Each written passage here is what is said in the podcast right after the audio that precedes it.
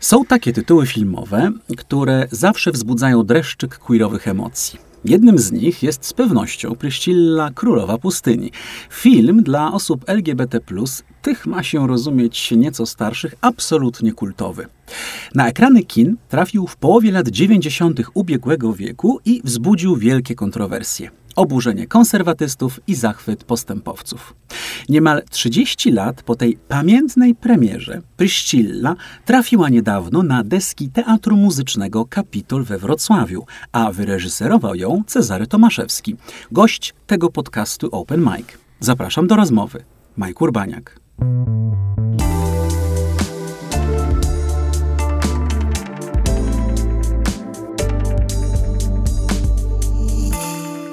Cezary Tomaszewski, reżyser Pryszcilli Królowej Pustyni w Teatrze Muzycznym Kapitol we Wrocławiu jest moim waszym gościem. Cześć Cezary. Cześć. Zanim o Pryszcilli, bo to będzie nasz główny temat dzisiaj, bo chciałbym, żeby e, ludność e, tłumnie ruszyła do Wrocławia, by ten spektakl obejrzeć, to pomyślałem sobie, że skoro już się spotykamy e, i możemy trochę dłużej porozmawiać, to podpytałbym cię trochę o twój teatralny korzeń i w ogóle twoje spojrzenie na teatr. Co ty na to? Zgadzasz się, czy... Nie no, pewnie jasne. Ja się czy pamiętam. ale nie jesteś tak leciwy, żeby tego nie pamiętać. No nie, no nie, nie. Ale też się nie przywiązuję do przeszłości jakoś szczególnie. W ogóle? A co ze spektaklami, które zrobiłeś lat temu? Trzy, cztery, sześć? One... Nie pamiętam. Naprawdę? Nie pamiętam, no. Każdy kolejny jest ciekawszy, mam wrażenie. Jako wyzwanie. Traktuję mhm. trochę tą pracę sportową, mam wrażenie, bardziej niż rodzaj po prostu jakiejś kolekcji e, suwenirów. A słuchaj, ale nie masz jakiegoś takiego, u, e, czegoś takiego ukochanego, coś, co zrobiłeś, co może nawet niekoniecznie było ukochane na przykład przez krytykę, coś, co jest takie zupełnie twoje osobiście kochane, wspaniałe i tak sobie zachowujesz to w serduszku. Nie, w ogóle nie. Nie. Nie. Może takie pierwsze prace w ogóle robione w 5 minut w Wiedniu, którym początki wydawał, wydawał w 5 minut, w sensie naprawdę wymyślane mm -hmm. w 5 mhm. minut z niczego. Wydawało mi się tak po prostu, do tej pory wydają mi się tak kurcze, bezczelne i tak trafione w dziesiątkę mm -hmm. I, tak naprawdę kosztujące mało pracy z dużym jakby efektem, że może to są jedyne rzeczy, które, do których tak trochę sentymentalnie podchodzę. Ale nie chciałbym ich też oglądać, bo wiadomo, że jakbym to teraz zweryfikował, pewnie by się okazało, że to jest jakiś potworny badziew, ale pomysły były dosyć zabawne. W tym sensie myślę sobie, że pewnym przekleństwem jest rejestracja współcześnie teatru, prawda? Bo dzisiaj bardzo wiele spektakli zostaje i one kiedyś powstawały dla celów dokumentacyjnych właściwie. Dzisiaj są rejestrowane czasami nawet bardzo profesjonalnie i teraz jak o tym pomyślałeś, to za, za, zastanawiam się nad tym właściwie, czy to jest dobrze, czy to jest niedobrze, kiedy, kiedy twórca może wrócić i obejrzeć swój spektakl sprzed 10 lat i całkiem mm, profesjonalnie zarejestrowany. Co to, co to robi takiemu twórcy? Czy lepiej, żeby ten teatr był taki efemeryczny jak zawsze był do czasu tej kamery i rejestracji i znikał bezpowrotnie, zostawał tylko w pamięci Ale połowa takiej, takiej mitomanii teatralnej w historii polskiego teatru polega na tym, że, że istnieje jakiś mit, wspomnienie mm-hmm. jakiegoś wielkiego wydarzenia, które się tak naprawdę, jak przyjrzysz, okazuje jakimś też totalnym niewypałem właściwie. Jest Albo gdybyśmy dzisiaj tytułów, na nie patrzyli, nie? Dokładnie, ale mm-hmm. też wtedy. Także mm-hmm. jak się temu przyjrzeć, to może nie wiem, co jest lepsze. Ja chyba jest lepsze, że no, chyba ja nie jestem mitomanem po prostu. Także może trzeba wszystko traktować raczej w taki cool sposób. To będzie tytuł tego podcastu. E, Cezary Tomaszewski, nie jestem mitomanem.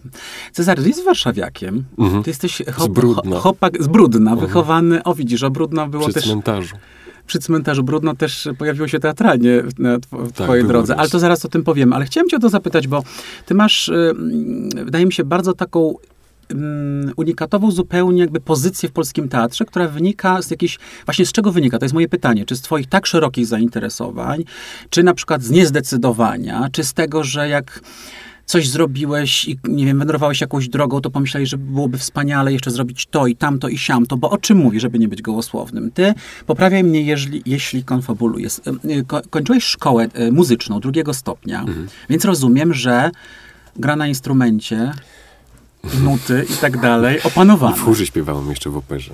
Śpiewałeś przez 15 lat, tak, prawda? Tak, w chórze Teatru jakieś. Wielkiego w Warszawie. Tak, tak.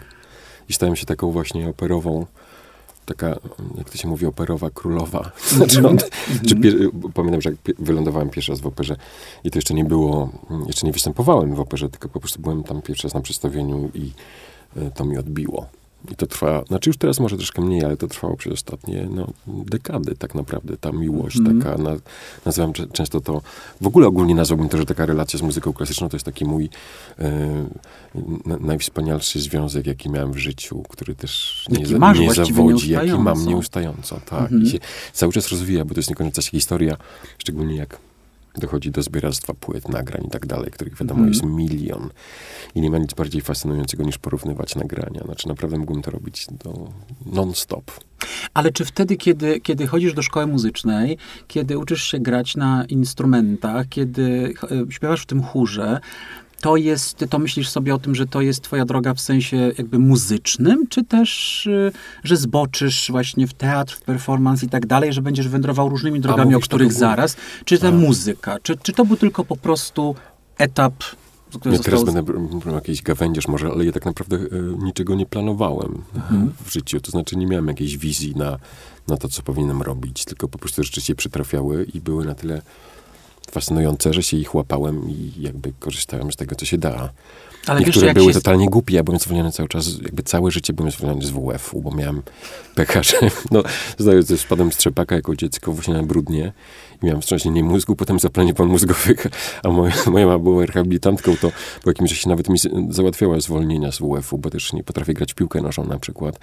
I tylko to opowiadam e, nie dlatego, żeby gawędy tutaj przytaczać, tylko dlatego, że trochę to jest dziwna historia, jako osoba, która była zwolniona cały czas z WF-u, trafiła do szkoły tańca w wieku 24 lat, prawda? Mhm. Nie ruszając się wcześniej dwo- 24 lata w ogóle prawie. Mhm. Znaczy do windy i z windy, jakby to ma, był maks Mhm. wysiłku. Mhm. Nie śmiejemy się z, z, z, dzieciństwa, natomiast uważam, że zdanie spadłem z trzepaka na brudnie jest wspaniałym zdaniem otwierającym powieść. Więc zarzucam ci jako pomysł.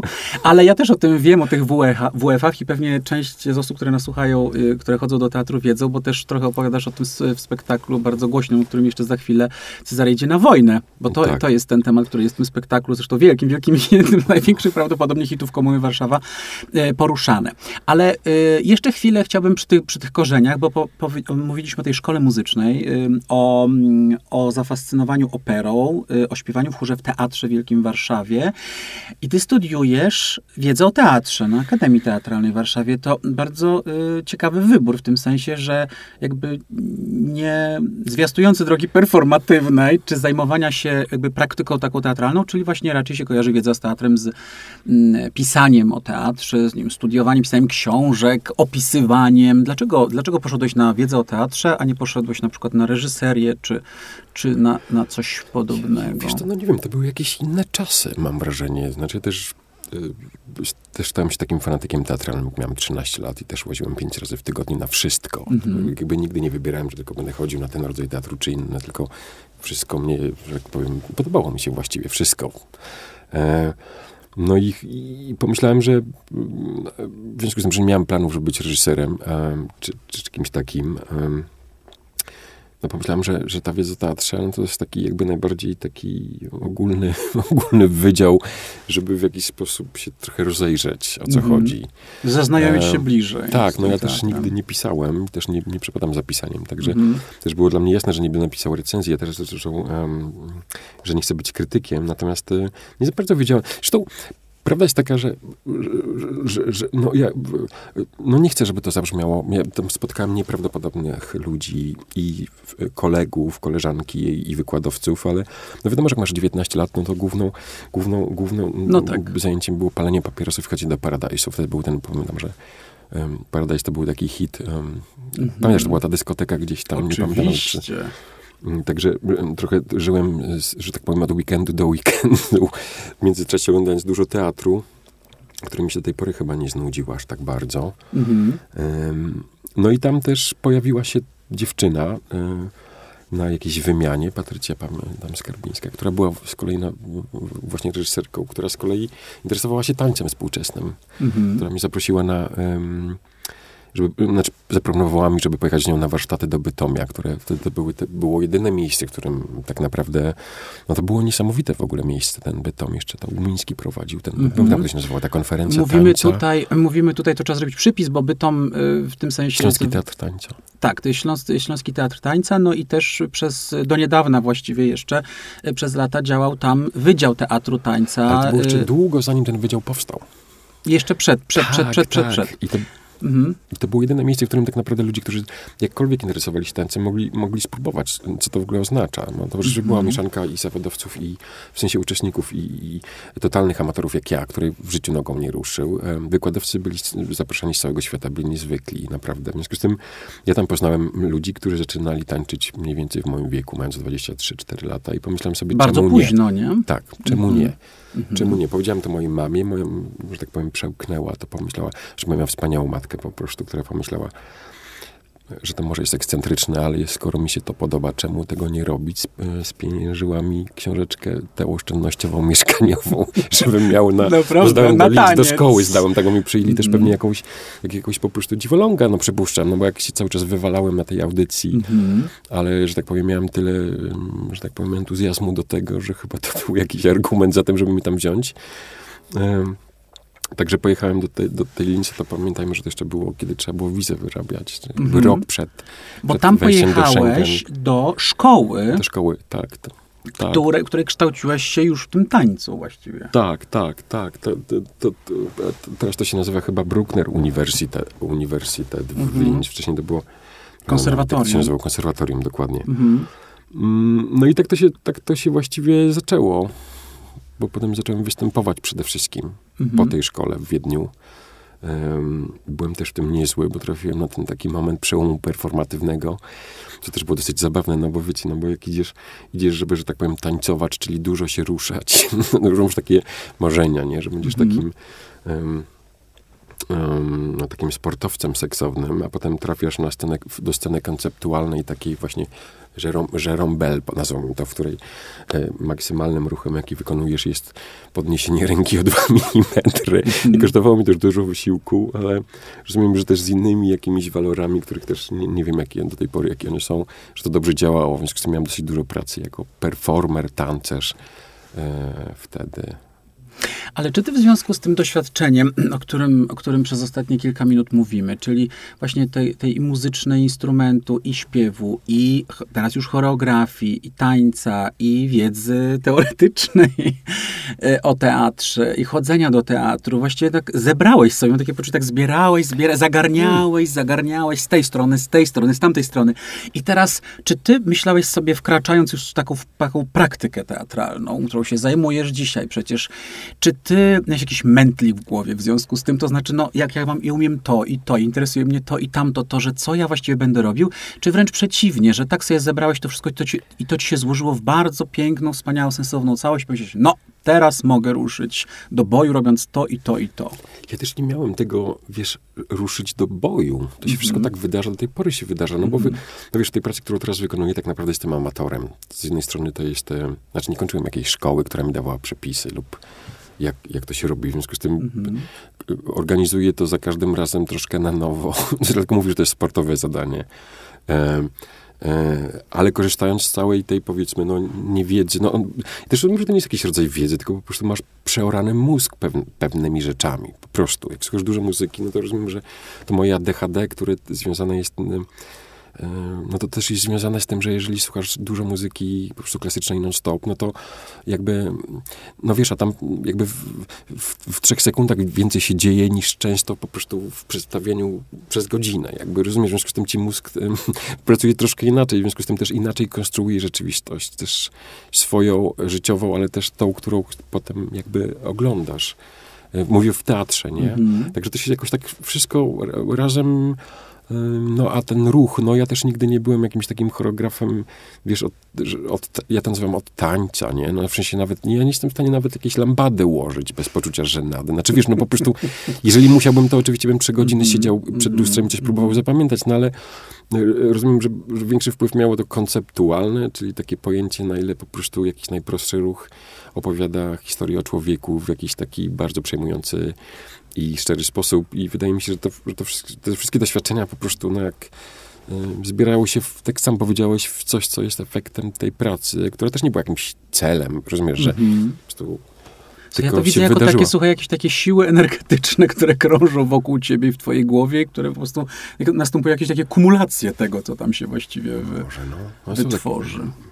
No, nie, ja tak nie podsumowuję. No, wydaje mi się, że, że takie, takie zdarzenia się zdarzają, takie właśnie spotkania Mhm. się z- wydarzają w życiu każdego z nas, nie? I takie jakieś możliwości. E, I, i, I warto je, wydaje mi się, nie przeoczyć. Um, nawet jak wydają się totalnie jakieś irracjonalne, czy, czy głupkowate, na przykład jak z tym zaczynaniem tańczenia w momencie, w którym wszyscy moi koledzy z liceum i koleżanki już, że tak powiem, pobrali kredyty, założyli rodzinę i, dostali jakąś pracę, która im teraz um, oczywiście Mhm. przynosi inne korzyści niż mi. Tylko takie właśnie iście za jakimiś takimi impulsami, to by było dosyć ciekawe. A może to jest jakieś zabawne, a może to jest takie, mm, wiesz, no, to tak trochę wygląda do tej pory. Nie? To, to, zawsze ja też nie lubię czegoś takiego jak taka przymusowość, wiesz, że ktoś mi coś Mhm. każe. W związku z tym, mm, chociaż też jest, dobra, zacznę teraz, zacznę już, bo zaczynam się rozgadywać, ale No, wiesz, to, jest- to jest jakiś, jakiś taki rodzaj po prostu takich, no, że coś tak zdarzało po prostu, przypadki. I przez to, że tego, Mhm. tego nie przeoczyłem na zasadzie, że to jest głupie czy nie głupie, tylko w to szedłem, to, no bo na przykład, no wiesz, na pierwsze przedstawienie, o którym mówię, że mam do nich sentyment, to były takie dwa, no to ja to zrobiłem głównie, czy tam powiedzmy pierwszą pracę, która była taka, rzeczywiście się rozniosła echem, czyli te, te, tą wesołą wdówkę ze sprzątaczkami, Tak, wiesz. to jest 2009 rok. Tak, Wiedeń. 2009, to krótko przed powrotem do Polski. No to były, właśnie, to wszystko było nie z tego, no, pierwszą pracę wykonałem tylko z tego powodu, że że budżet miasta, że miasto Wiedeń z pieniędzmi na tak zwanych Nachwuchskünstler, czyli wiesz, no po prostu wystarczyło zgłosić cokolwiek i dostawałeś troszkę euro, żeby coś wykonać, po prostu trochę pod schodami, no nie, ale, ale Tak, wciąż, tak. nie? A że ciągle potrzebowaliśmy te pieniądze na papierosy i na rozrywki, no to pomyślę sobie, dobra, coś wymyślę, a tylko w pięć minut coś tam.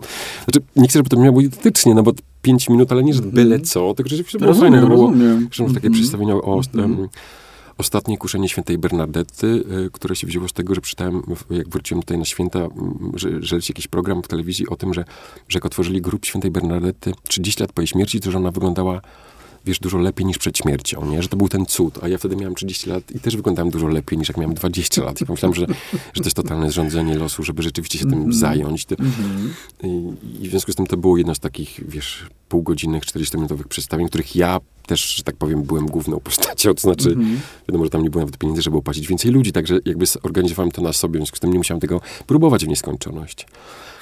A sprzątaczki też wzięły się właściwie z żartu, no bo z kolei były kolejne dofinansowanie na jakieś projekty społeczne i wszyscy wymyśleli jakieś rzeczy, które wydawały mi się absolutnie idiotyczne. Na przykład, nie wiem, uczenie tureckich dzieci mieszkających w Wiedniu, tureckich piosenek, czy tam jakieś, po prostu jakieś totalne Mhm, imbecylizmy, mhm, wiesz, żeby, mhm. żeby po prostu dostać te pieniądze. No bo wiadomo, jakie mamy roku Dusowskiego, teraz wszyscy podciągną wszystko, No tak, rozumiesz, oczywiście. Tam był wymyślimy, Mozarta i tak dalej. Nawet najbardziej od czapy, ale trzeba coś wymyślić, żeby Do- dostać te pieniądze. Dokładnie. I ty w związku z tym I wtedy wymyśliłeś, pomyślałem, dobra, no to ja wtedy zrobię sprzątaczki e, wykonujące... zatrudnić Tak, do tak. Wesołej Wdówki. Także wi- widzisz, to wszystko raczej wynikało z jakiegoś takich, takich żartów i takiej lekkiej dysymwoltury, Mhm. ym, aniżeli z jakiegoś teraz planu, wow, i teraz po prostu wyprodukuję arcydzieło, które, wiesz, zmieni rzeczywistość i, i, i spowoduje, że będę jakimś po prostu przełomowym twórcą w to historii podoba, polskiego te, czy innego teatru. Naprawdę, to jest, to jest, uważam, że to jest w ogóle świetne.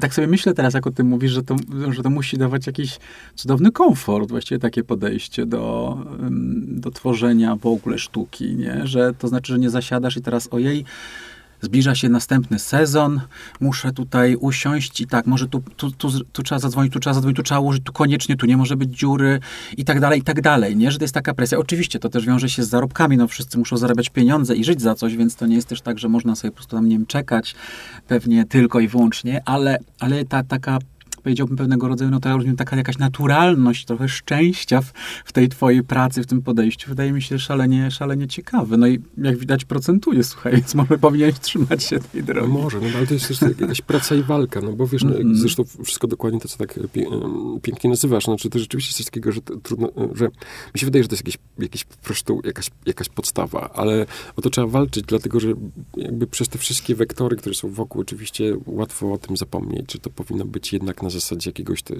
spotkania. Oczywiście tam jest jeszcze wiele e, poziomów związanych z tym, że jakby odpowiedzialność dla instytucji, która cię zaprasza. Znaczy nigdy tego nie ignorowałem. Znaczy mhm. wydaje mi się, że jeżeli dostaję, nie wiem, dużą scenę w Teatrze Słowackiego, e, to rzeczywiście muszę kombinować w taki sposób, e, żeby myśleć o tym, ile tam jest mniej więcej miejsc, jaka tam jest tradycja i co z tym mhm. zrobić i jak Jasne. tam można też zaburzyć pewien rytm, żeby to było takie, a właściwie nie takie. W związku z tym um, tam jest więcej, że to nie jest, tak, bo, bo nie chcę, żeby to zabrzmiało, że po prostu... No nie, no, ja, że przychodzę tam, tam o, coś tam zrobimy, zapalę papierosa i Dokładnie. Wyjdzie. Rozumiem, też, rozumiem. Nie, też, też, jak tak, mówię o tych spotkaniach. Tak mhm, Także e, o tych spotkaniach um, które są dla mnie najciekawsze, czyli spotykanie tych ludzi w pracy i tak naprawdę służenie im w jakiś sposób, żeby, żeby, żeby zapraszanie ich do czegoś takiego, że służenie im na tej zasadzie, żeby rzeczywiście wydobywać z nich wszystkie najpiękniejsze rzeczy, które oni w sobie mają, mhm. dla dobra ich, dla dobra przedstawienia, a nie na zasadzie jakiegoś typecastingu, wiesz, no po prostu jakiś, że teraz zrobię casting, obsadzę tak jak każdy,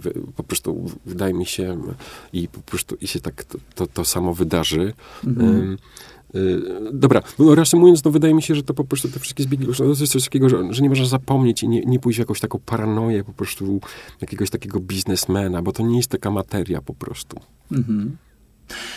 Są takie spektakle, myślę, w, w drodze wszystkich twórców, które są przełomowe i z różnych przyczyn przełomowe. Czasami są przełomowe, zwykle mówi się, może inaczej, zwykle mówi się o takich, które, które coś karierze szczególnego robią twórcom. Czasami to są wcale nie takie spektakle, które sami twórcy uważają przełomowe dla swojej twórczości, ale najczęściej tak się je mm, odbiera, prawda? I tak sobie myślę, jak patrzę na, na to, co y, zrobiłeś, a widziałem no, większość twoich, nie wszystkie, ale większość rzeczy, które zrobiłeś, English. To myślę sobie o, tych, y, o, tej, o tej Wesołej Wdówce, która wydaje się taką, takim przełomowym spektaklem, które gdzieś umieszcza cię na mapie raptem. Aha, cóż to za ciekawa postać, zrobiła nam coś takiego, o których, o, o których mówiłeś w Wiedniu. Ale w Polsce wydaje mi się takim właśnie spektaklem był wspomniany przeze mnie zresztą y, spektakl Cezary idzie na wojnę, który zrobiłeś w 2017 roku w Komunie Warszawa. Ja byłem na premierze tego spektaklu. Pan będę to pamiętał do końca życia, ponieważ tak się śmiałem, że myślałem, że umrę ze śmiechu. Pamiętam, to jest cudowna atmosferę w starej siedzibie jeszcze Komuny tak. Warszawa, po drugiej stronie, po drugiej stronie Wisły, na Pradze.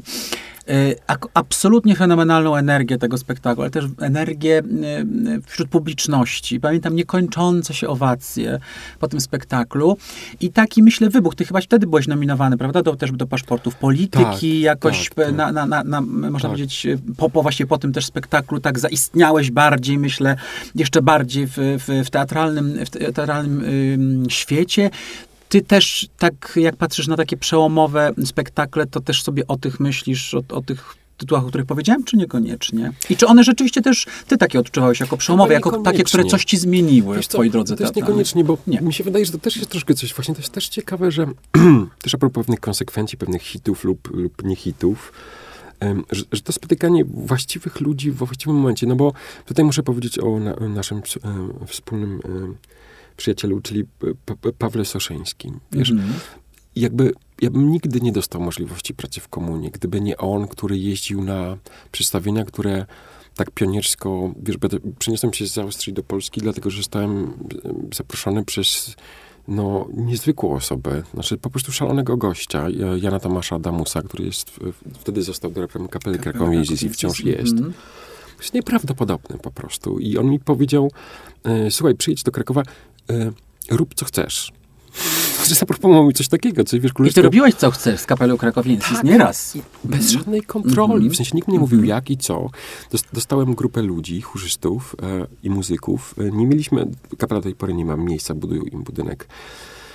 I wszystkie doświadczenia z tego, nazwijmy to, performatywnego, wiesz, no, wiedeńskiego, mogłem tak naprawdę zapośredniczać w, w, tym, w Krakowie na początku na taką małą skalę. Wiadomo, że e, na początku dla ludzi to może było dziwne, ale rzeczywiście e, e, robienia czegoś takiego, co wydawało mi się w Polsce, znaczy wydało, nie, nie istniało, czyli jakby teatr bazujący na muzyce klasycznej. Mm -hmm. Wiesz, korzystając z tych wszystkich mm -hmm. performatywnych jak to się mówi, strategii, czyli wiesz, tam site specific, czyli przestrzeni miejskiej, tam ze społecznością um, miejską i tak dalej. Czyli takie rzeczy, które w ogóle, czyli tak naprawdę, nazwijmy to demokratyzacja opery, czy przybliżanie muzyki i były hale sportowe, kontekst. i były bary mleczne, i był Lasek Dokładnie. Wolski, było wiele miejsc, w których robiłeś Co nie było też jakby, mm -hmm. wiesz, no, ekstrawaganckie dla ekstrawaganckie, tylko po prostu takie, takie nazwijmy to antropologiczne, no mm -hmm. bo mhm. wiadomo, że, że trochę szukasz kontekstu, w którym ta muzyka istniała kiedyś, kiedy naprawdę była istotna, zanim trafiła w budynki, wiesz, filharmonii, w których nikogo nie obchodzi zupełnie. No, prostu, muzealnym obiektem. Dokładnie. Czyli takie mm przywracanie do takich kontekstów i takiej bliskości. Mm, I to, i wiesz, i gdyby po prostu e, Paweł e, nie był osobą, która podróżowała z Warszawy na te przedstawienia. Nawet nie wiem, jak się poznaliśmy, nie pamiętam, przez kogoś. I to nawet nie chodziło o kum, um, kumpelowanie, tylko on usłyszał po prostu, że coś takiego mm. jest i zaczął tam jeździć, zaczął tym pisać bardzo pięknie o dwutygodniku. Jak mówię pięknie, to nie mówię, że czy to było fajne, czy nie fajne, tylko w jakiś sposób po prostu no, on miał taki talent pisania o czymś, że jak czytałem ten tekst, dowiadałem się więcej o wszystkim, o sobie, mm. o przedstawieniu, mm. o świecie. I mówić o tym, bo pamiętam te nasze rozmowy, kiedy on przyjeżdżał zachwycony, mówi, że Cezary Tomaszewski to, Cezary Tomaszewski tamto, więc w tym sensie to było niesamowite, bo to było takie szcze naprawdę szczere, pamiętam, za, naprawdę super szczere zachwycenie Pawła po prostu tym, co ty robisz z, tak. z ekipą, z, którymi, z, którą pracujesz, że to jest w ogóle coś nowego też, bo tak. to było ważne w tym, że to jest coś nowego, coś, czego my nie mamy w naszym teatrze. Idźcie i oglądajcie. Dokładnie tak. I bez, mhm. bez niego po prostu przypuszczam, że nikt by się nie dowiedział o tym, o mnie i o czym, o tym, co robimy. A jeszcze wcześniej, no wiesz, y, no bo skąd ja się wziąłem nagle ten przeskok z Austrii do Polski, no to jest właściwie coś, co nigdy nie wypala. No rozumiesz? No bo to jest jakby nie masz -hmm. networku, nie masz znajomości. No to też był jakiś łód, łód, łód, łód po prostu, e, znaczy to, dziwne to było po prostu znowu, jak, um, jest trochę taki sci-fi, że wiesz, siedzę w tym, bo miałem tam opowiadałaś o kawalerce, no to ja tam mieszkałem w takiej kawalerce za 100 euro z łazienką im gang, czyli na korytarzu, wiesz, po prostu um, um, i dzwoni do mnie ktoś, i to był Jan Peszek, którego nigdy nie znałem. Rozumiesz, to jest oczywiście idiotyczne. Mm -hmm. Ktoś mnie polecił, nie wiadomo skąd, Janowi Peszkowi, który mi z kolei zapro zaproponował współpracę właśnie z Tomkiem Adamusem. Także, wiesz, no to są takie trzy najważniejsze osoby, które, że tak powiem, bardziej bym, bardziej bym tą, tą moją możliwość pracy w, w Polsce i w teatrze zawdzięczam im, e, mhm. aniżeli jakiemuś przedstawieniu konkretnemu. Mhm. Wiesz, no i dlatego to tak troszkę szło nie wiem, no, przed Cezary, nie wiem, też nieżyjący niestety Tomek Konina nagle wy, wyskoczył, no pewnie nikt tego nie chciał wziąć, ale to nie jest istotne. Ale no nagle wyskoczył... się reżyser i y, wieloletni dyrektor teatru o, imienia Konowskiego w Opolu. Tak. Mhm. Nagle pisze do mnie i to był mój właściwie debiut w takim teatrze mainstreamowym, jak to nazywam, czyli takim, wiesz, no takim... No, no tak, teatrze, teatrze, jak teatrze, to mówimy. Teatrze. Tak, bo najpierw wchodząc tylko w słowo, bo to były takie właśnie spektakle w bardziej, powiedzielibyśmy, skracając historię, ofowe, ofowych miejscach, niezależnych ofowych tak. i w pewnym momencie następ, nastąpiło takie twoje przejście do no, teatru repertuarowego, czyli Właśnie. porządnych, publicznych, Właśnie. porządnych w sensie no, publicznych instytucji, z aktorami, ze, tak. ze sprzętem, ze sceną. Dokładnie to był ten tak. moment. Mhm. No i to była właściwie, naj, naj, naj, wiesz, i, znaczy, o czym mówię, że to jest najzabawniejsze w tym science fiction, że on mi proponuje nagle wesele wyśmiańskiego. No wiesz, no po prostu że to jest po prostu trochę głupie. Ale wydawało mi się, że bo jestem z jednej strony naiwny, z drugiej bezczelny, myślę sobie, a właśnie czemu nie? Znaczy, bo i teraz to, to sobie tak że, jak, jak nie, że na przykład trochę nie, nie przepadam za reżyserowaniem rzeczy, o które lubię, czy o których, wiesz, nie mam czegoś takiego, że mam marzenie, że teraz się wypowiem na temat po prostu, nie wiem, Benharda Tomasa, bo przeczytam. Mm -hmm. Tylko po prostu, dlatego to nazywam sportowością, dlatego, że takie wyzwania, że dostajesz coś, co właściwie nigdy nie interesowało za bardzo, albo wydaje ci się bardzo trudne, albo nieznośne.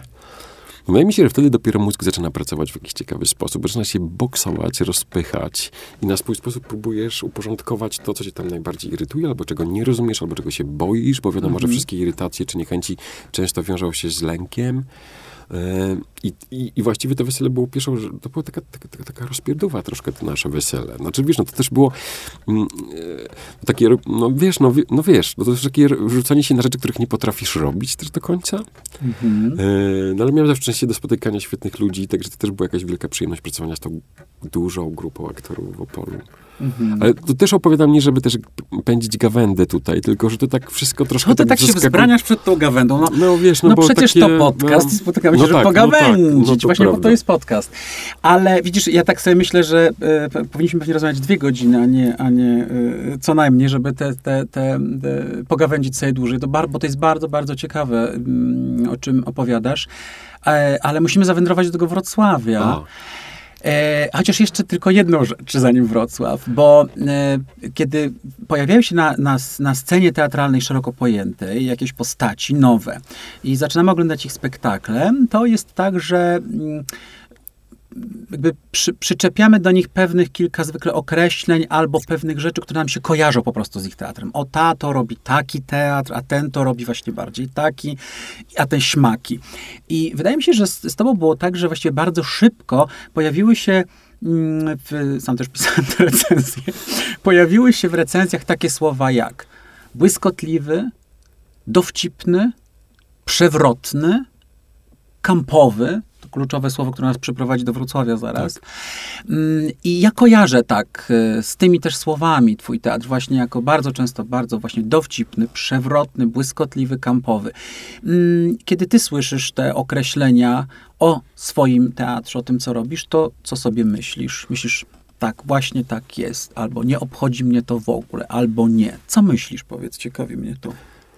Wiesz co, no pewnie tak jest, no, tylko że ja, ja, będę dalej gadał to samo. To znaczy, wiesz co, ja po prostu mi się wydaje, że, że te wszystkie prace w jakiś sposób to jest też jakby negocjowanie siebie w środku. To znaczy naprawdę, jak mi coś na przykład nie rozśmiesza w jakiś sposób mój własny, mhm. no to to jest po prostu, uważam, że beznadziejne. To nie znaczy, że ja robię jakiś kabaret. Wiesz, no to jest jakiś rodzaj po prostu pewnej, nie wiem, perspektywy, czy jakiegoś myślenia o, o rzeczywistości, życiu i ludziach, wiesz, które szuka takich, a nie innych jakości, wartości i a, a jak mówisz o tym, ja staram się po prostu, ja po prostu lubię, lubię teatr jako teatr i lubię, lubię po prostu konwencje teatralne i zderzanie ich w jakiś taki maksymalny sposób. Dlatego mnie ciekawi, co znaczy... Bawienie się, to jest to określenie, które też często się pojawia. Bawienie się, że się bawisz kom różnymi konwencjami teatralnymi. Tak, ale nie bawi się dla, dla samego zabawy, tylko dla, dla mm. takiego zrozumienia, albo dlatego, żeby, żeby na przykład opowiedzieć coś, co wydaje mi się nie do opowiedzenia w sens, jakiś ciekawy sposób,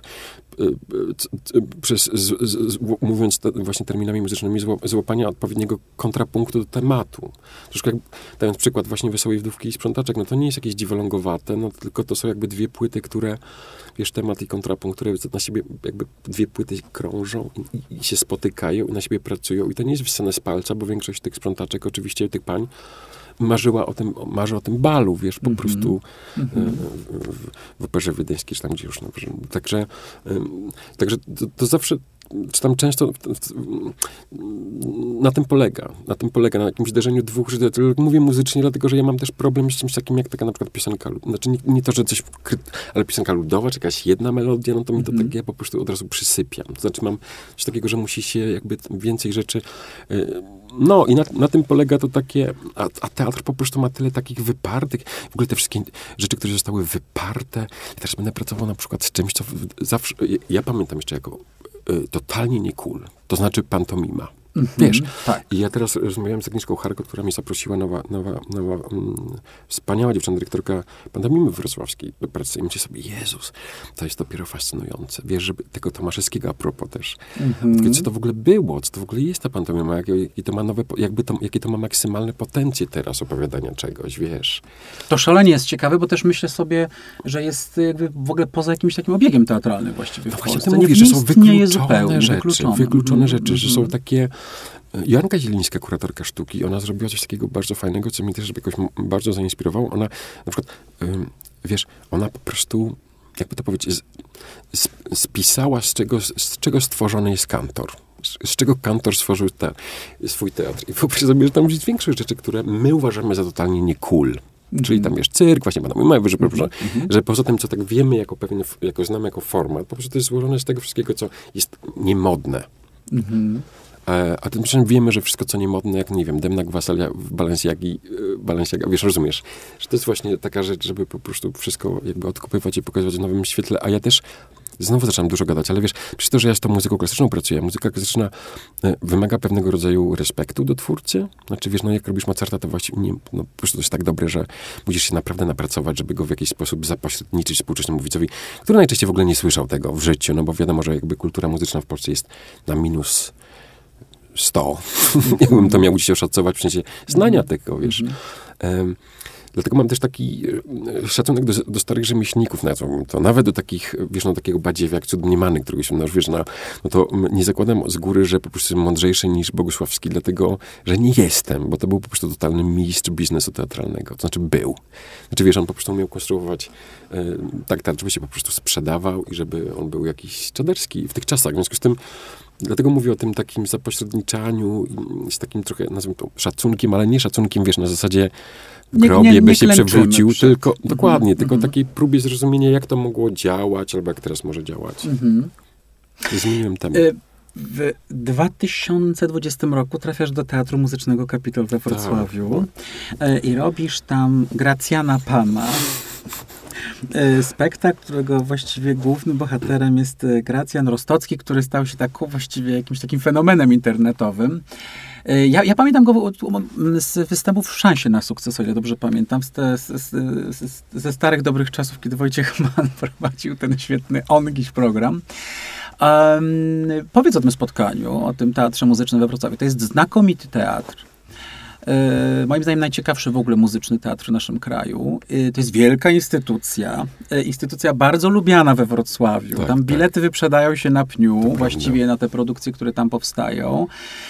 Teatr, no bardzo specyficzny, bo oprócz tego, że muzyczny, to jest też te, przez to kojarzący się właśnie z rozrywką, powiedziałbym, pewnie wielu, aczkolwiek to akurat jest teatr, który też realizuje,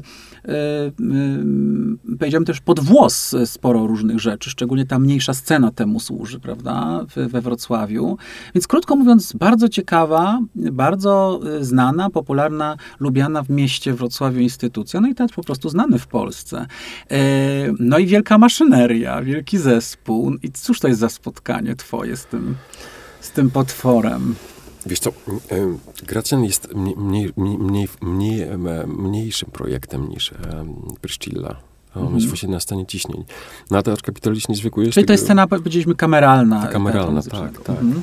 E, No, teatr jest niezwykły, dlatego że mm, Konrad Bo rozumiem, nie- przepraszam, że to jest radość e, wielka dla człowieka, który szkoła muzyczna, chór, muzyka, kocha muzykę, kocha teatr, kocha Ja performować. wcześniej kocha pamiętam, że wcześniej już robiłem jakieś opery te z kapelą krakowską, Mhm. także to nie było też jakiś Mhm. taki pierwszy format. Natomiast ja też, to było niesamowite, dlatego że ja też, a propos lubienia konwencji, musical był na, dla mnie naj, najmniej e, lub, ulubioną formą Aha. teatralną e, ever. Znaczy wydawało mi się to zawsze tak totalnie trywialne, idiotyczne i po prostu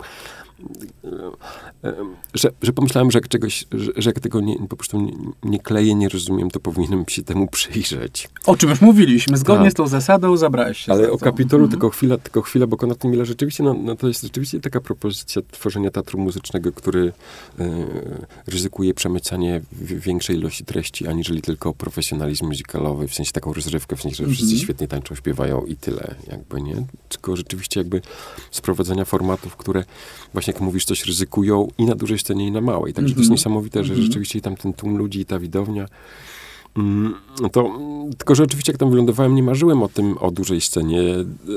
Wręcz się przestraszyłem, jak mnie, pamiętam, jak mnie Konrad oprowadzał po tej niesamowitej widowni.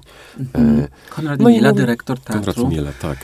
Kapitol Muzycznego Kapitolu. 750 miejsc, e, mistrz Małgorzata, gramy 130 razem swoją Matką Boska. Jaka to jest odpowiedzialność, wiesz, żeby tyle, że to możemy opelić biletów. Naprawdę jest ogromna odpowiedzialność. No tak, nie? oczywiście. Że to nie możesz sobie po prostu cokolwiek. To nie jest teatr, który może świecić pustkami, nie może sobie na to No nie, pozwolić. no nie, Mhm. no bo to też...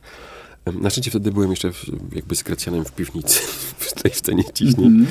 A, a w tej dogrzewaniu do musicalu, no to Gracjan był dla mnie jakby tym, no tym elementem, który mnie do, jakoś do tego musicalu przekonał, y, dlatego że ym, Maciek Chorąży puścił mi kiedyś, to jest, y, Maciek Chorąży jest częścią duetu Bracia z Agnieszką Klepacką, którą... y, y, Dziękuję bardzo. Już robię cały czas te przypisy, teraz zrobić ale- przypis, to się cieszę. On mi puścił Mhm. kiedyś właśnie ym, jeden z filmików na YouTubie Gracjana y, Frytki, Mhm. I ja oszalałem po prostu. No, wiesz, no to, jest takie, to jest coś takiego, że widzisz tam tak, takiego chłopaka ubranego tak, jak, jak ubiera się Gracjan, czy krótkie spodenki, e, ten t-shirt, który p- pokazuje nam, no, wiesz, no jak się e, robi frytki, które on rozmraża, wiesz, polewa śmietaną, soli, mm. soli. Przy czym on e, ma przy tym jakiś taki rodzaj ogromnego entuzjazmu, szczęścia i cały czas śpiewa. To znaczy, wiesz, no jak mikrofalówka pracuje i ma, on to w takim real timing, czyli jak ta mikrofalówka pracuje dwie minuty, żeby to rozmrozić, to wiesz, on przy tym śpiewa. Lubię, lubię frytki, frytki, bardzo fajne frytki. Myślę sobie, Matko Boska, to jest jakaś esencja polskiego musicalu. No bo wiesz, też widzisz jakby ten kontekst z tyłu, tą kuchnię, wiesz, tą, że to nie jest jakieś takie posz, wiesz, taki TVN, tylko po prostu, i to było, było jakieś szaleństwo. I ja po prostu się od tego uzależniłem i zawsze to wideo puszczałem rano codziennie, żeby mieć taki po prostu kop, mm -hmm. wiesz, po prostu taki... Power na cały dzień. I miałem. Mm -hmm. Pomyślałem, że, że on jest jakąś esencją taką, taką, taką, czym musical może być i i Konrad, y, ja tak to rzuciłem Konradowi jako jeden z pomysłów i on po prostu ma jakiegoś takiego nosa, bo przypuszczam, że większość ludzi by powiedziała, że że tak jak, jak widzowie niektórzy, wie, że jak można w świątyni sztuki zajmować się kimś takim, rozumiesz, no, cokolwiek to znaczy. Niegodne. Dokładnie. Konrad mm, y, się tym jakby no totalnie, wiesz, zakręcił i, i, i, i zaprosił nas do pracy nad tym i, i to było takie wejście do tego świata musicalu. Ja potem podglądałem te ich próby i rzeczywiście byłem zachwycony. Zachwycony y, nimi, czyli wszystkimi tymi artystami pracującymi w, w, w, tym teatrze, ale też ciężką pracą, jaką wykonują i też entuzjazmem i też tak naprawdę tym całym programem, który tam Konrad no, programuje, który rzeczywiście jest bardzo różnorodny. To znaczy, to nie jest taki rodzaj, wiesz, no po prostu, że masz tylko, no nie wiem co, nie przychodzi mi teraz żaden tytuł, też nie, nie chcę z czegoś żartować. Natomiast rzeczywiście tam no i pomyślałem, że ten musical może nawet jest fajny. Nawet nie jest taki najgorszy. Potem nawet byłem na Broadwayu na trzech. I potem pomyślałem sobie, że mogę zrobić spektakl na dużej scenie teatru I tego nawet nie pomyślałem. Znowu przypadek. Mm-hmm. To też zadzwonił do mnie zadzwonił do mnie Konrad um, z tą propozycją. Um, w momencie, w którym pracowałem nad czymś potwornie smutnym. Jeszcze to było chwilę przed premierem, mieliśmy jak wybucha, 26, jak wybucha wojna mm, na Ukrainie. Mhm. Pracowałem z kapelą nad... Um, nad, e, to był mój wybór, tam robię takie rzeczy, które właściwie mi niczego nie każe, czyli um, nad podróżą zimową Schuberta, rozpisaną na grupę chórzystów przebranych za takie, nazwą to buki, czyli takie nieogolone, tak, nieogolone metafory depresji chodzące. Znaczy, oni nie mieli twarzy, tylko mieli wszędzie włosy i się snuli po prostu mm -hmm. po tonach śniegu. E, w związku z tym wszyscy byliśmy lekko, jakby powiedzmy, obciążeni smutkiem. I Konrad właśnie dzwoni i mówi, czy byłbym zainteresowany i możemy tak coś sobie wybrał z tego, bo on tam wie, wie że tam chciałem jeszcze odkupywać operetkę, że coś, mm -hmm. Ale myślę sobie operetka i 750 miejsc, no to nie da, się, nie da się tego chyba zrobić. I on tak naprawdę wrzucił tą Pryszcillę. I tu jest coś ciekawego. Jak ty mówisz, że film kultowy, ja go widziałem w tych czasach, tylko wiesz, on, on nie sprawił na mnie żadnego wrażenia, bo wiesz, co ja oglądałem w tych czasach non-stop? No. Nie zgadniesz. E, filmy Jamesa Ivory, szczególnie Pokój z widokiem. No widzisz, ale no, y, y, szanuję. Widziałem chyba sto razy ten film. Do tej pory... Ale na przykład znam osoby naprawdę, słuchaj, które, tak, które, ja dla których ten, ten, film robił piorunujące wrażenie. Żeby daleko nie szukać, nie tak dawno, jak wybierałem się, żeby obejrzeć Przyściele do Wrocławia, to rozmawiałem z Maćkiem Nowakiem, dyrektorem Teatru Artystycznego Teatru Polskiego w Poznaniu teraz i, i, i Maciek mi opowiadał, słuchaj, ja byłem przez tydzień codziennie na Przyściele. Jak ona weszła do kina, to Jej. pamiętam, opowiadał z detalami, że był codziennie od poniedziałku przez cały tydzień, po prostu chyba do niedzieli, był codziennie szedł oglądać ten film wtedy. Prawda, że to było coś po prostu nieprawdopodobnego dla niego, też jako queerowej w ogóle y, postaci, też człowieka teatru. Ten, ten film był, był absolutnie czymś takim, nie? Ale też nie tylko, zobacz, zauważ, że doszły, doszły mnie słuchy, e, bo dużo ludzi po prostu podchodzi też po przedstawieniach, że, mhm. że to nie jest tylko tak, że, że dwudziestolatkowie dla dwudziestolatków to też był jakiś często bardzo istotny um, tytuł. Znaczy taki rzeczywiście na zasadzie oglądania pod kołdrą wręcz. Mhm. Wyobraź sobie, że to się w ogóle nie postarzało. To jest bardzo ciekawe, nie? Znaczy, ciekawe, bo wiesz, ja jednak miałem tak, wydawało mi się, że... No tak, bo film się oczywiście postarzał, ale też właśnie, wiesz, y, mam takie poczucie, że też robiąc przez ostatnie dwa lata wykłady Uniwersytetu Stonewall, grupy Stonewall, że mam takie poczucie, że właśnie, że, że mm, już to najmłodsze pokolenie, dzisiaj nastolatków, właściwie już tego nie mogło widzieć, bo nie, nie było ich nawet na świecie. Tak. Więc y, tak zastanawiam się właśnie, czy oni to oglądają, czy to do nich trafia. Mam takie poczucie, że, że, że zwykle nie. I że jeżeli, jeżeli wydarzy się coś, co spowoduje, że oni się dowiedzą, najlepiej na pewno na TikToku, że coś takiego jest, to wtedy oni być może to odkrywają. I to jest fenomenalne. Wiesz, ja pamiętam, kiedy oglądałem Anioły w Ameryce y, Krzysztofa Warlikowskiego, kiedy na premierze tego spektaklu, jakie to było wstrząsające w tak. ogóle wtedy, to tak. były te pierwsze w ogóle pisowskie żony, to było naprawdę niezwykłe. Tak. A potem oglądałem, wiesz, po jakichś 10 latach z innym pokoleniem zupełnie. Widownia była wypełniona młodymi ludźmi, których w ogóle na świecie tam nie było, albo byli super mali, kiedy była premiera. I to było bardzo ciekawe, jak oni też w ogóle inaczej reagowali. Na przykład ja pamiętam, jak byłem oburzony, że oni się śmieją w momentach, w których moim zdaniem nie powinno się w ogóle śmiać. A, a, a, a wiesz, po prostu to było wstrząsające, jak tak można. No i to jest fascynujące. I w tym sensie zastanawiam się właśnie, czy ta Priscilla Królowa Pustyni, która w ogóle no, należy do takiego kanonu queerowego kina, absolutnie. Czy ona właśnie dzisiaj jest oglądana, albo może będzie oglądana poprzez spektakl we Wrocławiu, może, y, albo, albo zanim ludzie wybiorą się na spektakl, na przykład sobie obejrzą, można obejrzeć sobie online, y, oczywiście tam kupić sobie za parę złotych legalnie, tak, bez problemu tak. i obejrzeć ją, więc ciekawi mnie to bardzo. A ty poczułeś, że mm, to warto teraz zrobić, bo ten timing też jest bardzo ważny, myślę, bo żyjemy w takich czasach, powiedziałbym, jeżeli chodzi o queerowe sprawy, z jednej strony takiego cudownego jakiegoś rozkwitu, takiego od dołu, rozmaitych inicjatyw dziejących się, a z drugiej strony jednak, wiesz, no takiej ohydnej, rządowo-kościelnej propagandy wymierzonej w osoby queerowe. Polska jest uznawana kolejny rok z rzędu przez Unię, e, przez ILGA Europe, największe stowarzyszenie LGBT w, w Europie za taką właściwie największą homofobkę w Unii Europejskiej, wiadomo jaką ma opinię. I tak zastanawiam się właśnie, czy to cię interesowało, czy że to jest w tych czasach, właśnie w tych pisowskich czasach, takiego ataku na osoby queer, czy to ma znaczenie, czy też nie, czy pomyślałeś sobie, że po prostu chcesz skoczyć na główkę do tego absolutnie kampowego świata, no bo Pryszcila to już jest najbardziej kampowa rzecz ze wszystkich. Jak myślałeś sobie o tym, zabierając nie, no, się no, za oczywiście wydawało mi się, że to jest istotne, niesłychanie, mm. żeby to, to też jest dosyć zabawne, że po tylu latach trzeba wracać znowu do jakichś podstaw, po prostu, wiesz, i wydawało mi się to też, mm, ale wydawało mi się to też jakieś niezbędne e, i dlatego mm, dlatego z Konradem Sierzputowskim, który jest naukowcem od queer właśnie, młodym naukowcem, zdecydowaliśmy nie trzymać, y, wiesz, no, akcji w, w, jakby w Australii, czyli jakby nigdzie, mm -hmm. tylko rzeczywiście przenieść tą ich podróż, która jest taką właśnie podróżą drogę zimową. Na polską ziemię. Na polską ziemię. Na Dolny Śląsk. Bardzo to rezonuje, dodam no, tylko w teatrze muzycznym tak Kapitol. Nie, zdradzając nic, powiem tylko, że publiczność, no szczególnie oczywiście wrocławska, pojawiają się różne miejscowości, kocha to e, bardzo.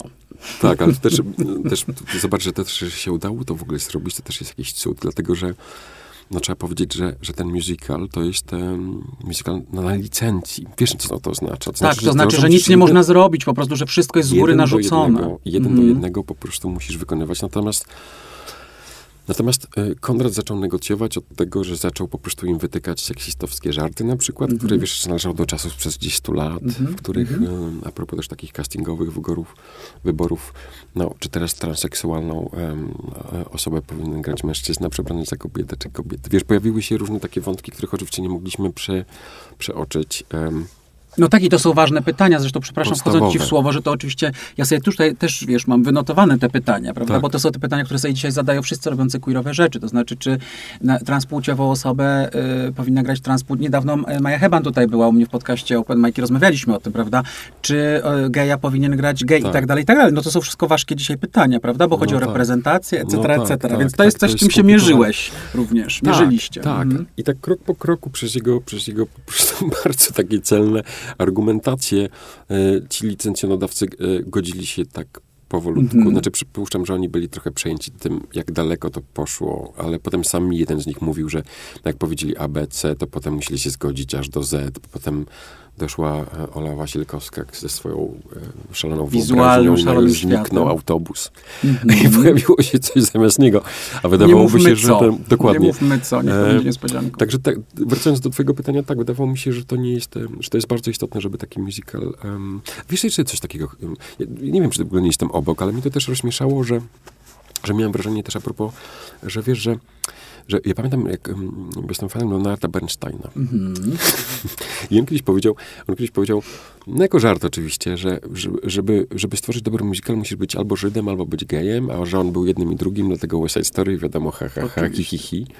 Natomiast mam takie wrażenie, że że, że, że w Polsce ten, ten musical jest właśnie jakiś taki totalnie, nie chcę nazwać, e, ale heterycki. Nie, no jest heterycki Maksymalnie. na wskroś. No, to, to, fajnie, że się zgadzasz. Absolutnie, że to jest taki, taki mało, że jakby właśnie taki mało kampo, jakby mało właśnie kampowy, mało jakiś taki radosny, mało bezczelny, jest zawsze jakiś zaangażowany, poważny. Nieprzegięty, ja nie, prze, w ogóle nieprzegięty. Nieprzegięty, tak bym to nazwał jednym słowem. Nieprzegięty, nie? E, ultra profesjonalny, ultra spektakularny, ale nieprzegięty. I, I też pomyślałem, że że to jest, e, że to jest właśnie taka okazja, korzystając też z tego medleya, który tam jest wpisany. No wiesz, bo to jest taka, taka playlista złotych przebojów zaaranżowanych e, w taki uroczy, musicalowy sposób, e, że to jest jakiś taki materiał, żeby rzeczywiście mm, zainwestować w taką, znaczy zainwestować, popróbować, popróbować i tam zaprosić wszystkich też aktorów, tancerzy do takiego mm, wiesz, no, takiego wejścia w taką bezczelną, queerową wyobraźnię, po prostu, taką naprawdę bezczelną. Ale i czy to było, to jest moje pytanie właśnie, i czy to było y, trudne? Bo wiesz, ja y, trochę tym teatrem się zajmuję od paru lat i słucham tych opowieści, rozmawiam z kolejnymi osobami, je oglądam i, i, i nasłuchałem się bardzo dużo i sam doświadczyłem takich sytuacji, w których, y, w sensie obserwując i tak dalej, że, y, no, że to było bardzo trudne przez bardzo długi czas. Właściwie można powiedzieć do niedawna, pewnie w wielu miejscach dalej jest trudne. To znaczy już y, te, te, właśnie to przegięcie, to queerowanie, bo jest opór, bo to, albo bo co pomyślą, albo to było karykaturalne. Ja już naprawdę nie będę tutaj teraz mm. sypał tytułami, nazwiskami reżyserów, bo już ich oszczędzę, ale całkiem mm. nawet niedawno widziałem, wiesz, spektakl w, w, którym e, no, heteroseksualny na wskroś reżyser, heteroseksualnego na wskroś e, aktora, prawda, tam zatrudnił do roli osoby, wiesz, niebinarnej, mhm. która grała to, wiesz, robiąc rączkę w tak zwany czajniczek. Wiesz o co chodzi? To było, to, to było okropne, było tak mhm. okropne. I, e, I jak to jest, powiedz, tą pracą w Kapitolu? Bo e, wydaje się, tak sobie pomyślałem, powiedziałem to zresztą do moich przyjaciół, z którymi byliśmy razem e, we, we Wrocławiu, pomyślałem sobie, E, Boże, jaką, jaki oni mieli fan to robiąc. Bo ten świat się o to prosi, tych kostiumów, tego przegięcia, tych żartów, tego wszystkiego. No to jest Pryszcila Królowa Pustyni, na bogów. Mm. Pomyślałem sobie, ale musieli mieć zabawę. No to przeginanie się, wyginanie się we wszystkie strony, ta seksualność, korzystanie w ogóle z tego genderu pełnymi garściami. I teraz pytanie jest takie, czy tak rzeczywiście było? Bo wiesz, no bo są oczywiście w zespole osoby queerowe, nawet kilka ich znam, w, we Wrocławiu. Są osoby heteroseksualne, prawda? Szczególnie myślę, że to jest opór, szczególnie dotyczy w ogóle mężczyzn, tak sobie myślę e, intuicyjnie, że może niekoniecznie byliby tak otwarci bardzo. I e, jak to się powiedz ma ta praca nad Priscillą do tego, do tego, o czym teraz mówię? Czy to było rzeczywiście takie skoczenie na główkę z tym całym zespołem e, do basenu wypełnionego brokatem przy pracy nad tym spektaklem, czy też trzeba było się jednak troszkę nagimnastykować? To jest kurczę mega ciekawe pytanie, bo mi ten wraca Gracjan, wiesz co, przy Gracjanie trzeba było się na, nagimnastykować. Mhm. Dlatego, że połowa z, z siedmioosobowej obsady absolutnie nie była w stanie tego pojąć, dlaczego my się tym zajmujemy, znaczy nim. Mhm. E, I większość procesu prób polegała na, na zapoznawaniu się z Gracjanem, jego twórczością. Oczywiście wszyscy się zakochali, uzależnili, jak się pochyliliśmy.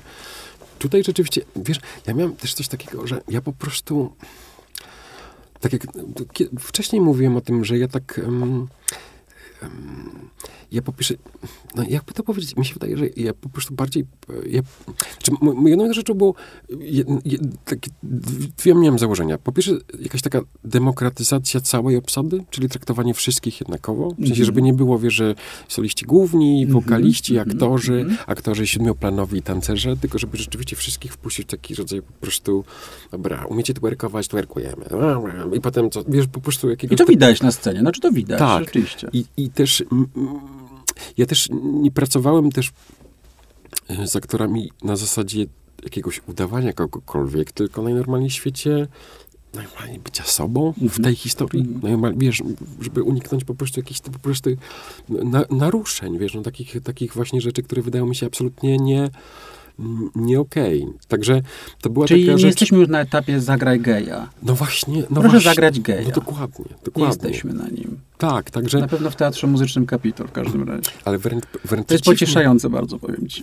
No, naprawdę, no, naprawdę. no tak, bo na przykład, wiesz, no, jakby stopień przegięcia Rafała Derkarza, no to była taka rzecz, która po prostu mnie na początku, czy wiesz, na, on, i Rafała, i mnie, on, on gra tam Adama, Mhm.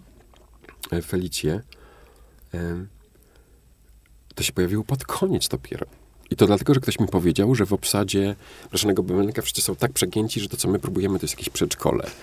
Rozumiesz, że to był jakiś taki rodzaj takiego odkrycia. Aha, rzeczywiście. Znaczy, wiesz, tak po prostu masz takie wrażenie takiego trochę um, po, no, po, procent, po, zwiększania procentowości, na ile możesz sobie tak naprawdę pozwolić, na ile coś, coś naprawdę jakoś przesadą, czy wręcz obrazą, na ile nie, na ile osoba, która to wykonuje, nie czuje się parodią kogoś, Mhm. czy nie czuje, że to naprawdę, jak to tak wygląda, wiesz, no to jednak było dosyć, dosyć subtelne, żeby, żeby unikać, ale też, żeby nie, no wiesz, no, bo czym jest w ogóle queer? No wydaje mi się, że queer to jest jakaś taka, znaczy dla mnie osobiście, i to jest w każdym przedstawieniu, to jest, wiesz, no jakaś taka wywrotowa siła takiego... Um, ja, to, ja pamiętam, że kiedyś jak chla, chlałem dużo piwa, to siedziałem przed, um, w, Kra w Krakowie, w Filo, znasz? Tego, tego nie ma niestety. I, pi, I piłem piwo i siedział koło mnie jakiś budowlaniec, który mi wytłumaczył, mm, jak woda niszczy kamienice, jak jak tamte kamienie, wiesz, że ona tam jest w środku i że to samo na środku. Ja zawsze wydawało się queer właśnie czymś takim, czyli taką wodą, która niszczy od środka pewne, pewną strukturę, zaburza. I w związku z tym co oznacza e, nie bycie demagogicznym, wiesz, wiesz że, że, że teraz jakieś po prostu przypowieści dziwnej treści jak z Zambony i że teraz ci powiem jak żyć, tylko rodzaj po prostu bezczelnego zabawienia się, rozumiesz? Subwersywnej siły. Dokładnie. To jest to, o czym e, pięknie Dokładnie. taki Anna Krakowska pisze w Odmieńczej Rewolucji, w książce, którą nieustająco Dokładnie, tutaj polecam. To Dokładnie. znaczy, że to jest queer właśnie, ta Tak. subwersywna siła. I to jest coś takiego, co każdy z nas ma, niezależnie Mhm. od tożsamości psychoseksualnej. I rzeczywiście taka jakaś radość, którą tam się z tymi wspaniałymi ludźmi udało, mm, wiesz, no taką wywrotowość na naszą skalę, no wiesz, po prostu Mhm. e, uruchomić taką ich totalną chyba wiarą i też szacu- szacunkiem tego wszystkiego, nawet jak coś było dziwne, takim, wiesz, po prostu ciekawością po prostu. Wiesz, tymi czarownicami, tymi teletubisiami, takie głupoty już maksymalne. No wiesz, musisz sobie, już błagam, no ale jak myślisz sobie, tak jak zresztą, wiesz, no, a to idźmy dalej, wiesz. Mhm. W związku z tym i oni jakby absolutnie się tym cieszyli. I wydaje mi się, że też powstało przedstawienie, które może się komuś podobać lub nie, natomiast ono rzeczywiście emituje jakąś taką, nazwijmy to, taką właśnie wyjątkową, wydaje mi się, na scenie polskiej właśnie taką energią kol- kolorowego queeru i takiego bycia po prostu, wiesz, na maksa w jakiejś, po prostu, nie wiem jak to nazwać, w jakiejś takiej radości energia, po prostu. naprawdę radości, tak. to naprawdę to widać, no widać to w, rzeczywiście w tym spektaklu, po prostu właśnie fanu y, takiej, takiej radości, zabawy, w tym przy okazji mówienia po prostu o ważnych też rzeczach, prawda, bo to jest też tutaj klucz tej opowieści. Muszę ci powiedzieć, e, zbliżając się do końca naszej rozmowy, mm, e, coraz żwawszym krokiem, że jak, kiedy ja byłem w, w, we Wrocławiu na tym spektaklu, to publiczność była na, naprawdę na wskroś heteroseksualna. Ja swoim gejowskim okiem, wiesz, ja zrobiłem szybki skan, siedmiu gejów znalazłem, dwie lesbijki i tak mniej więcej e, to się wyglądało. Naprawdę, to znaczy to było, ta, to były takie małżeństwa mieszczańs, mieszczańsko Tak, tak, tak. mieszczaństwo wrocławskie, były, były garnitury, były perły, wszystko i tak dalej. Pomyślałem sobie, wow, ciekawe. E, I widownia była wypełniona po brzegi, i była niekończąca się owacja e, na, e, stojąco po tym spektaklu i pomyślałam sobie, wow, Mm. że myśmy dożyli tych czasów. To znaczy, że Cezary Tomaszewski robi Pryszcille Królową Pustyni. Że na scenie dzieje się to, co się dzieje. Ten wywrotowy, cudowny, e, oblepiony e, brokatem queer e, i ta publiczność, która, e, która em, wiwotuje e, w- długie minuty po, po tym spektaklu, no to myślę sobie, może nie jesteśmy już takim zupełnym, myślę. nie powiem czym. Też To tak wszyscy myślę. wiemy w czym, więc może jest jakaś nadzieja dla nas w tym Tak wszystkim. jest, dokładnie tak jest. Czyli kończymy optymistycznie, Cezary, z nadzieją. optymistycznie. Kończymy z nadzieją na nowy rok. Bardzo Ci dziękuję za, ogromnie za tę rozmowę. Za Żałuję, rozmowę żałuję, że nie możemy jeszcze dłużej. Dzięki Ci bardzo i bardzo, bardzo wszystkich mm, zachęcam do tego, co by czym prędzej zakupić sobie bilety do Teatru Muzycznego Kapitol we Wrocławiu, gdzie oczywiście w nowym roku 2023 będzie niejednokrotnie Priscilla e, rządziła na scenie, bo naprawdę warto się, e, zresztą do Wrocławia zawsze warto się wybrać i do, do, do Teatru Muzycznego Kapitol na tenże spektakl również bardzo. Dziękuję Ci raz jeszcze, dziękuję wszystkim osobom, które nas słuchają i mówię do usłyszenia. Dzięki.